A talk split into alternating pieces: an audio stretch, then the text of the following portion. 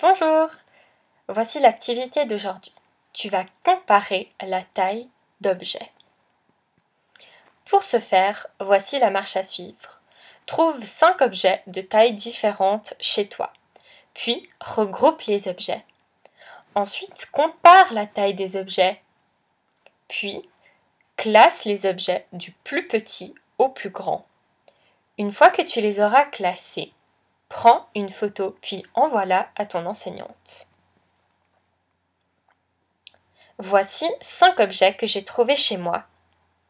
Une fois que je les ai observés, je les ai classés du plus petit au plus grand, comme ceci. Comme tu le vois, l'objet le plus petit est à gauche et l'objet le plus grand est à droite. Bonne activité